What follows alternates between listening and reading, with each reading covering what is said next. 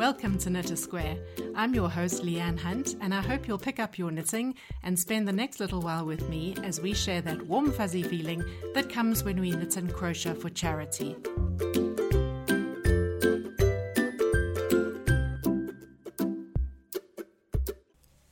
Hello, everybody, and welcome to episode 7 of the Knit a Square podcast. It's Wednesday, the 8th of July, as I record this, and it's a lovely sunny day here in Johannesburg with a bit of a wind um, and possibly the chance of another cold front coming up from the coast. Um, we are still uh, in level three of our lockdown, and it's not the hard lockdown we had before. Businesses are able to function, and some restaurants and beauty salons and hairdressers have opened up, obviously with reduced capacity and extra hygiene conditions and some of the grades have gone back to school, but um, mostly the the grades uh, like grade six and seven and eleven and twelve, because those are the grades where the children are progressing from one stage of education to the other. Um, we've got some of the early development learning centres opening up, but mostly uh, in the informal settlements and the townships uh, where we tend to do our distributions, the centres are still closed because the caregivers simply do not have the resources to provide all the PPE for the children. So things are pretty slow on the Knit a Square front. Um, as I've said before, the post is not really coming in from most countries overseas. And so we've asked our members to hold on to squares and toys, hand warmers and beanies until we are more certain that the post will be able to be delivered to us. Um, meanwhile, we've had a couple of distributions, and um, I've got news of two distributions that happened recently for you today an interview with Bongi and some news from Athalie as well. And I'll bring those to you shortly. Um, what I wanted to say is, I well, first of all, I hope that everybody's uh, taking care of themselves, looking after um, their health, and watching your stress levels. Because the one thing I've been consistently aware of is that people who are anxious actually reduce their immunity or they reduce their resilience to getting infected by the virus. And it's so important for us to be making sure that whatever we do, we stay as relaxed and as um, healthy in, in mental and emotional terms as we can. Um, and of course, this is where knitting and crocheting does come in in such a big way because we who are crafters, who love to work with our hands, we know that it's very therapeutic to pick up your knitting and to sit and work a few rows and to just focus on the purpose that you're knitting for. And if it's for charity, if it's for the children who are um, generally suffering because of the cold and winter, uh, we know that we are doing some good in the world. And that's a it's a lovely, um, comforting thought. It's also, I think, strengthens your sense of purpose in the world, and it um, it's generally just good for you to feel that your life is important, worthwhile, and um, that you are able to use your time productively. So, um, I, I, encourage you to regard your knitting in that light because we here in South Africa are so incredibly grateful for the generous contributions that come from our members. We know that you know you put aside time and money to do your knitting and package it up and send it out to here to us here in South Africa. And we get donations from our members too, which are enormously generous over and above all the knitting that you do. And um, we just want to thank you over and over again for what you do for the children here in South Africa. And it's a total privilege for us to be part of that work. So, that said, I'm going to begin with our um, interview with Bongi. This was done on a call on WhatsApp, and unfortunately, the phone quality was really not great. Um, but I, on listening to it, I do think that the the content is good. It gives you a, a good indication of um, the, just the way things are here in South Africa. Uh, Bongi lives in the center of Joburg, and um, not far from her is an area where she visited an orphanage, and um, it's an area that has uh, a lot of vacant buildings. And just to sort of put you in the picture, uh, some of those buildings have been literally um, abandoned by the landlords because of the invasion by um, non paying residents who are sort of squatting in the buildings. um, because the landlords have um, abandoned them, the the services are no longer connected, so there's no water, no electricity, um, and the buildings are actually pretty much uh, dens of prostitution and drug, drug dealing and things like that. So it's very um, dangerous conditions there where a lot of the children near the orphanage live, and um, many of them don't, they are homeless and um, they find refuge in those buildings. Uh, so the the distribution that Bongi did at the orphanage through the um, organization of the orphanage caretaker um, reached out beyond the actual children who live at the orphanage to some of these street children. So she'll be able to tell you all about that. And um, I'll let her tell you all about it and uh, about her experiences uh, living in Joburg and um, yeah, just the, the the way things are in the in the lockdown with not everybody taking as much care as they should be. Hi Bongi, it's great to have you back on the podcast. Um, so today I'm going to uh, ask you all about the distribution that you were able to do recently. Um, I believe that uh, you uh, packed up a whole lot of things in about February or so, and then they had to sit in storage. Is that so? Yes, Lee, and hello, thank you for having me back. yes, we uh, the, the blankets, I think it was um, the beginning of March. I was supposed to distribute at the end of March. Mm-hmm. Yeah, so due to COVID 19, I couldn't do anything because we started lockdown in the, towards the end of March. Okay, and then um, can you tell us where you had planned to, to distribute the blankets? Okay, there is, there is an orphanage here in Joburg called Malaika Orphanage. In, in fact, it's, a, it's an orphanage, but they are it's in the building. So the children are around the building. They come to the orphanage house and have breakfast, lunch, everything. Some they have their own places to stay, but it's the very underprivileged families that are living there in that building. I see. Okay. And uh, who runs the orphanage, Bongi? You don't have to say his name, but um, is it an organization or an individual? It's the individual, but he's, he's registered with an NPO. Okay. I know that uh, obviously lockdown meant that you couldn't get the blankets there, but then somehow you did. Um, and I was really glad to hear that that was possible. Can you tell us how that happened? Yeah, it, has been bothering me from in the beginning of the lockdown because I was planning to take those blankets, but I didn't tell them anyway if I'm gonna bring blankets. So it was bothering me anyway. And so during this uh, cold front that happened, it was very cold, and I felt the coldness. Yes, and my heart was bleeding for those children. So I managed to call my friend who's got a car to help me to, to take those blankets from the storage. Mm-hmm. And we managed on the 20th of June to take them to the orphanage. Marvelous. How many blankets did you take, Bongi? Uh, 85. 85. 85 blankets and some toys and um, some dresses, small dresses. Oh, that's great. When you got there, what uh, were they expecting you? Yes, I, I phoned the guy who's running the orphanage that are gonna come to make sure that he's available or whatever. Mm-hmm. So they they were expecting me. They had some of the children waiting for me, and they were so excited. Even the guy also mm-hmm. took a blanket and covered himself while we were taking photos. Oh, that's really lovely. Now, what about all the social distancing and the wearing of masks and stuff, Bongi? Were they were they um look were they sort of observing those rules? The grown-ups they were, mm-hmm. but the children some they don't know where the mask is. They were just running around. Yeah. They were not putting mask, mask on. Yeah. But I think that's expected from the children. And Bongi, what can you tell us about the lockdown where you live in central Johannesburg? Is um, are people observing it?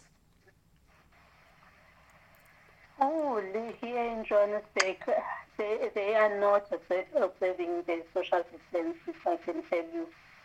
Because when you're walking around, maybe I usually go out on the on the shops or go for a walk in the morning. Yes. But most of the people, they don't put their masks on. They have their mask maybe under their chin. So I think they're just carrying it for the police. When they meet the police, they've got their mask. They are not doing it for themselves. Are people not afraid, Bongi? I still not afraid or not believe that there is this virus around because they, they, they, they seem like they are not doing for their health, they're doing for somebody else. Yeah.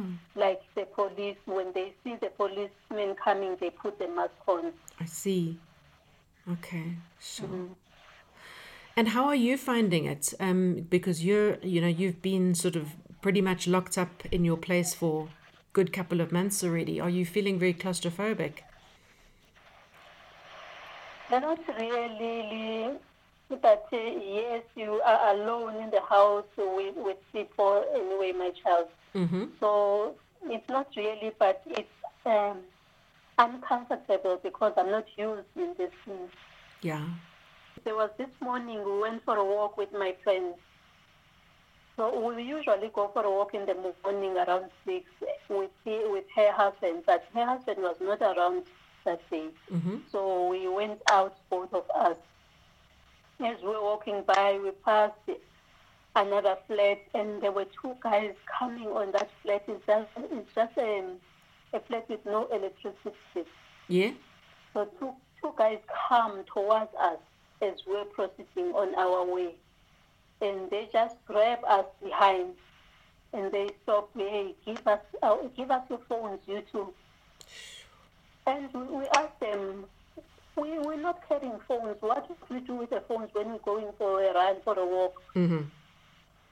And the other was carrying a gun. Oh, jeez, that's But scary. uh, anyway, by the grace of God, they just turned back when we said that we don't have phones, we are going for a run. Sure. So they just turned back and walk and we proceed with our way. Bongi, but you must have been shaken up from that experience. You know, I don't know what happened, but I was not scared at all. I don't know. Yeah. Even afterwards, we just proceed and chat and go and for our walk and come back Is home. that so? Jeez. Well, maybe it just shows you, you have a lot of inner peace, Bongi. Maybe. Maybe. Yeah. Because they, they were so calm after we told them that we don't have phones. Usually they can beat you with a gun or do anything. And when we when we talk about that with the other with other people, they said you were so lucky Yeah. because they usually take the takings or everything that is valuable, even the jacket. If you're wearing a jacket, Okay. they will take it away. But they didn't do anything with us. Yeah. Wow. Well, I think I think that, that I mean you you you certainly had a lucky escape, and I mean I think God was looking after you that day.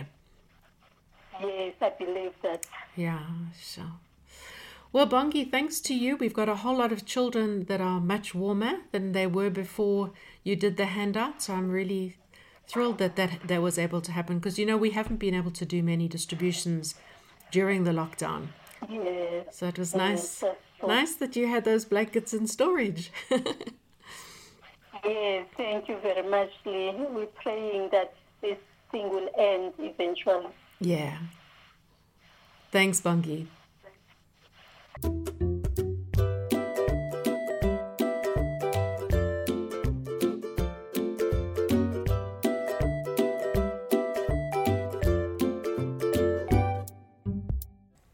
The second distribution I want to tell you about is the one that Athalie did to Clarens uh, this time last week. Um, it was a follow up distribution from one that she had done last year in December. I think it took place on Christmas Eve. And um, she planned to go again this year to take 120 blankets to the children who didn't receive them last year. Um, the trip was very successful, and uh, I'll tell you about that a little later. But um, I'm first going to play you a clip that I took in February, so it was way before lockdown when we were all working at the barn. And um, in this clip, Athalie just uh, gives you a sense of, of what it's like preparing for uh, a distribution like that. Standing at the table here at Knit a Square, we've got about 10 volunteers on duty at the moment. Um, and I thought it would be nice for you to, to get a sound of, of what um, one of the volunteers are doing. Um, and I'm standing next to Athalie at the moment, and I'm going to get her to, uh, to share a little bit with you about what's happening. Right, so here's Ath, and she's telling us what she's doing. I know she's got lots of squares on the table in front of her. Oh, okay. At the moment, I'm actually in a state of indecision uh, because what's happened is I have opened all the parcels that I had to hand because I'm looking for particular squares so that I can uh, make up enough for two bundles of very thick squares because we're doing 120 blankets down to Clarens, so we're focusing mm. on all the thickest squares we can find, but of course they've got to be in a particular color range that we're working yes. with to the size we're working with. So it's like a jigsaw puzzle. That's great. And so I managed to get one bundle from mm-hmm. um, a wonderful contributor who does, we love her squares. Uh, I think it's Mary Taffy from okay. Kerry. Oh, in, Kerry in Ireland. Ireland, yes. Yes, yes, yes. And then who was the other one? Mm. You'd have to ask Estelle. There was another lady. Oh, this. What's her name? Jill Lee. Wait. Lee. Jill yeah, Lee Jill Lee. I managed to. I um, oh, managed oh, to put Jill Lee from France. France. Mm-hmm. Okay, lovely. Yes, and I managed to find from Mary Taffy in Ireland the exact things that I needed to go with some wonderful thick uh, squares that Julie sent. Oh, marvelous! So that was that bundle. Now I've got this one, which is a mix of things what with this lovely lorry.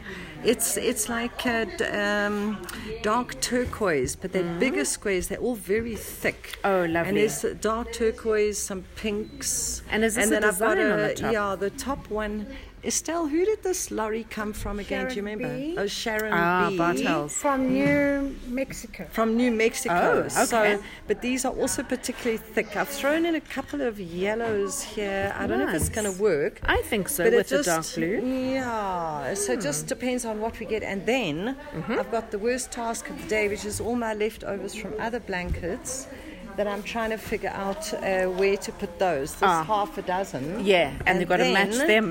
yes, and then yes. we have to bundle, we have to pack.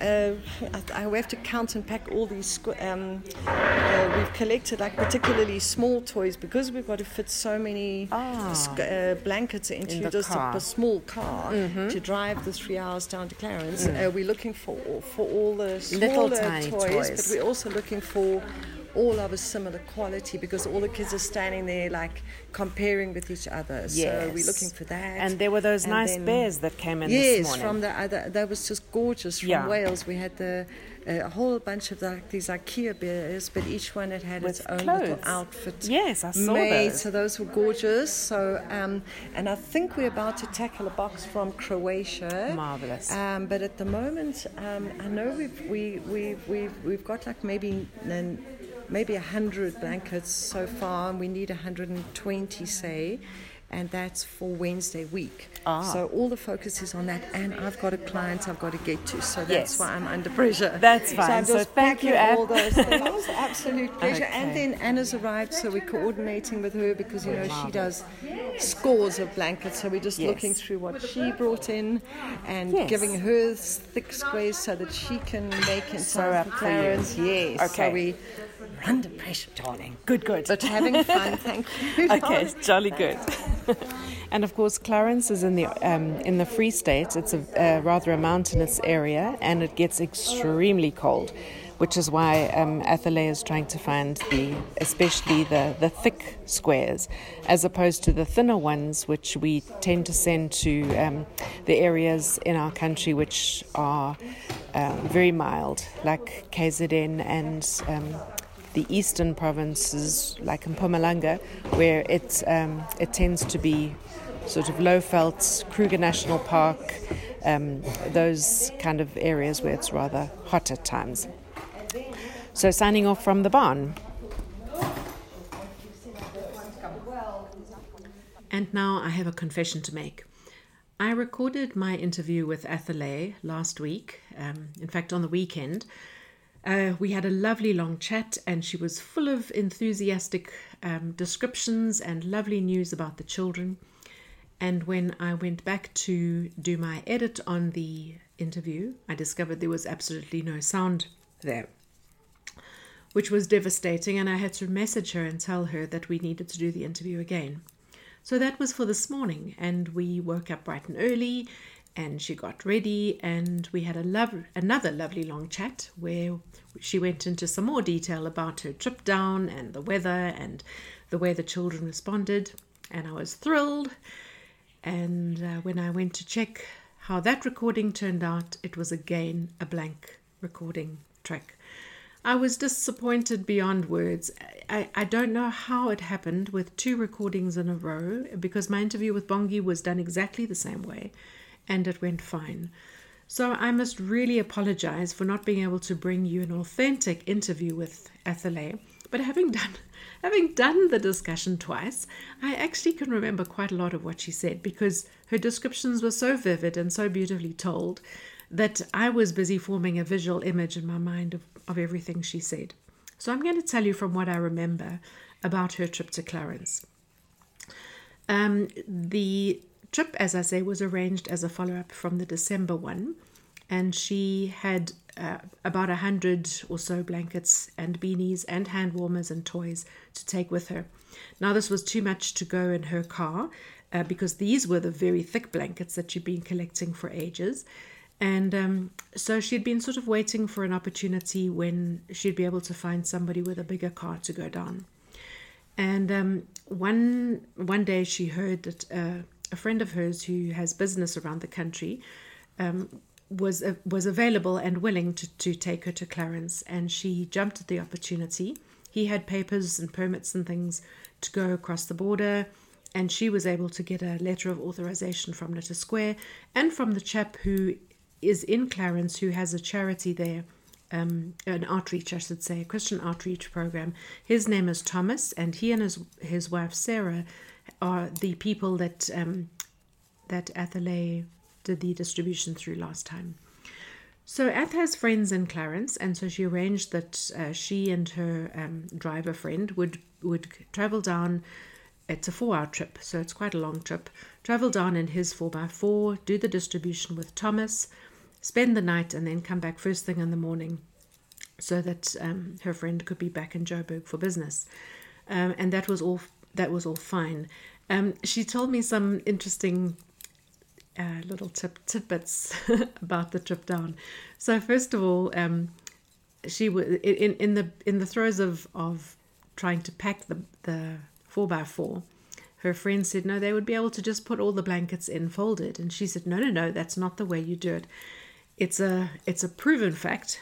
Um, she knows this from somebody else who had taught her how to pack blankets.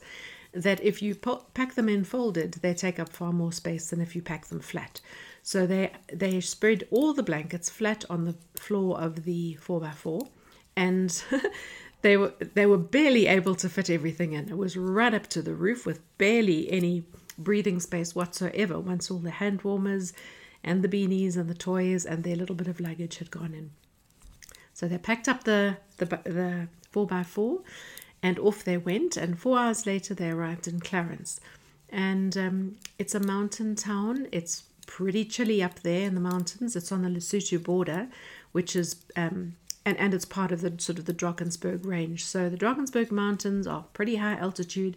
The weather is cold even when it's a, a lovely blue sky, as it so often is in winter, the um, the wind off the mountains is really really cold, and um, the children that she came across, because there are about two hundred of them that had come out from the um, from the little informal settlement outside the town, they were all dressed in t-shirts and shorts because that's kind of what they run around in. They don't have the warm clothes that many of the more um, privileged children have.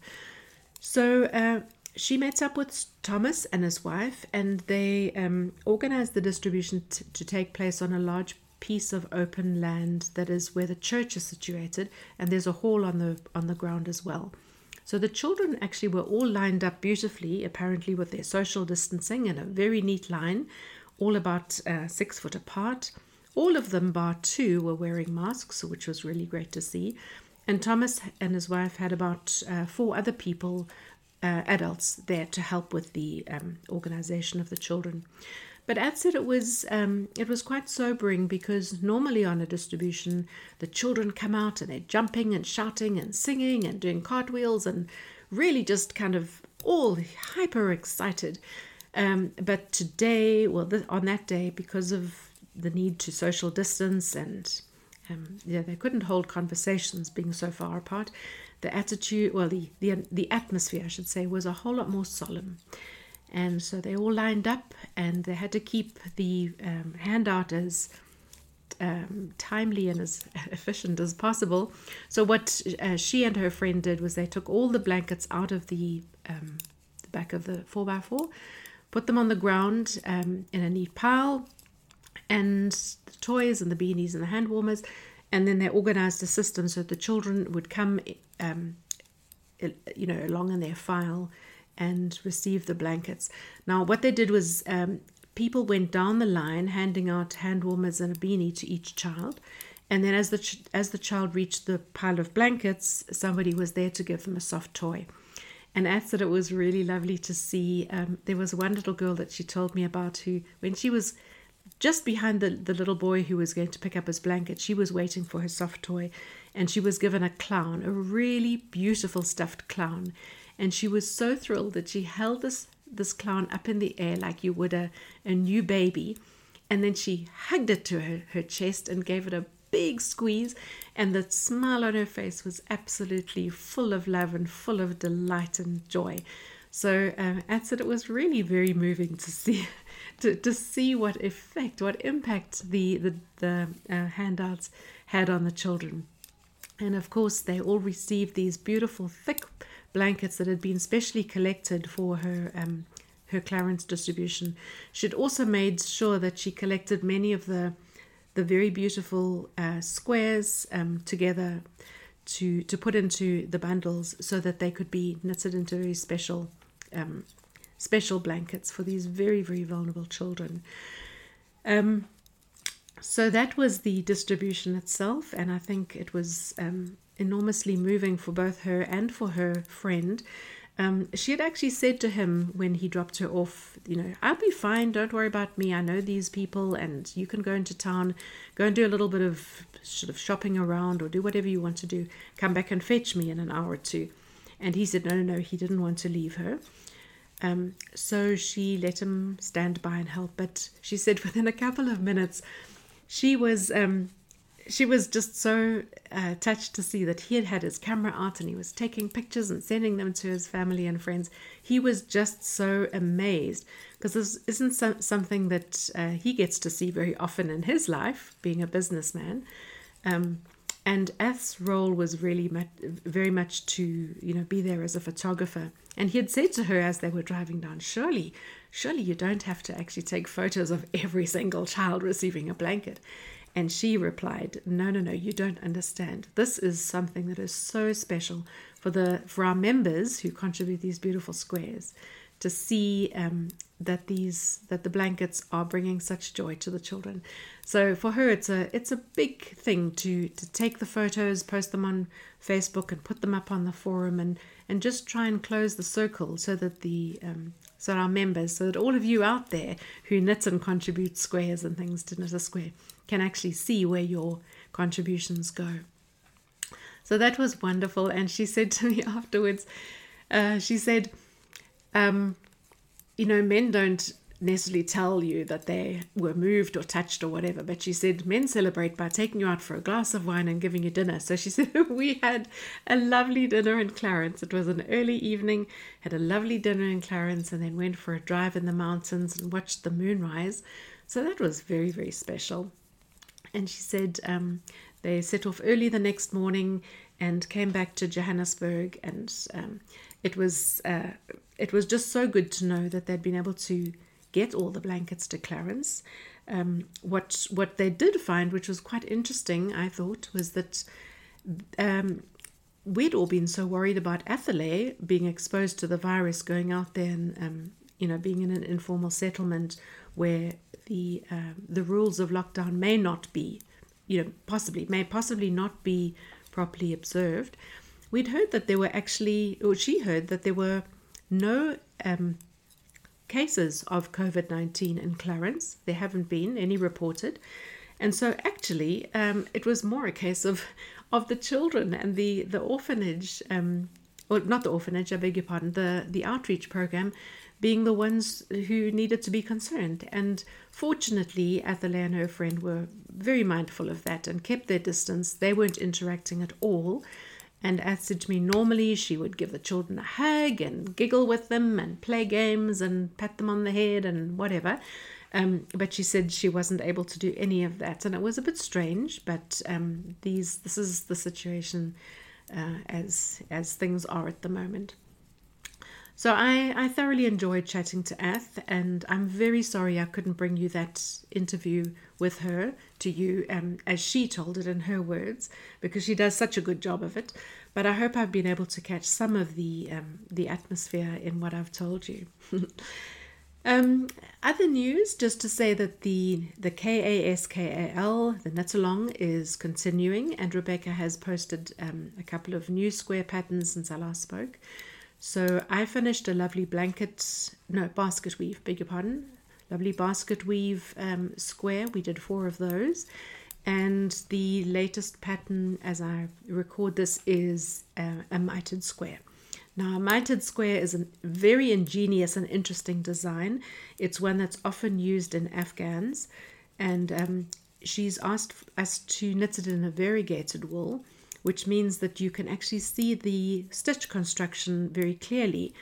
And um, the, the, the square itself is interesting because you sort of knit the square um, almost around a corner, as, as it were. Um, and, and so you actually get to see the, uh, the construction of how it's being made when it's finished. And so I'm really looking forward to it. I've, I've copied out the pattern, but I haven't begun work on that. I've got an interesting yellow, orange, green, and white, I think, variegated wool, which of course I can't I can't see the detail of. I asked the lady in the shop to help me choose it um, because I know that my other colors in my in my KASKAL blanket are bright yellow, bright pink, and turquoise and I wanted to bring in another color when I did the variegated. I wanted to try and blend in some of those colors. So those are the colors I've got so far, and um, I think it's going to look lovely when it's done.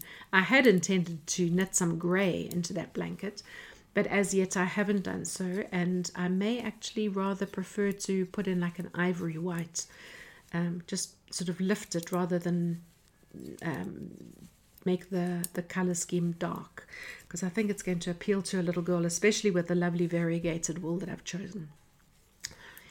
Um, and then um, other news is that I've been involved in putting together a Learn to Knit s- series, a video series um, that I prepared with a, a, company here in Johannesburg who want to do a Knit a, a Square charity drive. Um, with their staff members, but unfortunately, many of, the staff members don't know how to knit. So I said, "Oh, that not that's no problem. I'll do some videos for you." And we've done it sort of on an interview basis, where the um, the host, uh, who's who's actually an employee at the the company, she interviews me, and I demonstrates the garter stitch and cast off and cast on and all that kind of thing. So that is uploaded on our new YouTube channel so Knit a Square now has a YouTube channel, and I've um, uploaded a couple of the older videos there as well. If you uh, search for it, you'll probably find it. We haven't yet got links to it on the website, but because it's not complete, um, we still have some little tweaks to do with the banner and the artwork and all that kind of thing. But um, by the time this comes out, it may well be ready.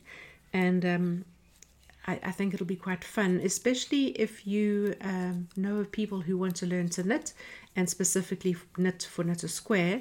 Then in the um, the videos, I do give some some guidelines on measurements and yarn and needles and all that kind of thing. So I think that's probably all for me from today. And as, as I said, um, we are um, there's a, there's a certain amount of uh, stress in them at the moment, particularly in South Africa with the um, number of cases of COVID going up. Uh, we are having to be very careful and stay stay out of circulation if we possibly can. And um, so, so the, the activity at Knit a Square is pretty slow, but um, we are managing to collect squares and um, beanies and things from local knitters and collect them and you know organize distributions slowly as things go along. But um, I don't think this is going to be a normal year at all for us. It's um, it's pretty much a um, like a winter period. Uh, I think I mentioned this before. It's like a winter period where everything sort of dies back a little bit. You get to go deep down underground and grow your roots, and then um, prepare for the next season of of vital and vivid. What what's the word? Vigorous. Beg your pardon. Of vigorous growth, and that will come. But this COVID um, lockdown period and the, the whole um, stress and the anxiety and everything that is that is on our on our volunteers and on our wider community. I just think, you know, we must enjoy the therapy of knitting because it really is wonderful. And as I said, the therapy of knowing that you can do something to help others. But we mustn't put ourselves under any undue pressure when it comes to trying to um, uh, work in a system that really doesn't allow it very easily. So when things open up again and the post starts to flow, we can get back to um, normal res- receiving and distribution of, of squares and blankets. Um, and hopefully that won't be too long. So, from me, I just want to wish you all the best and to all your loved ones and keep knitting. this is Leanne Hunt casting off. You can find show notes at www.knit-a-square.com slash kas-podcast. Please tell your friends about this podcast if you've enjoyed it, and you can share links on Facebook, Twitter, and wherever your knitting friends congregate. Together, we are bringing hope to South Africa's vulnerable children, one square at a time.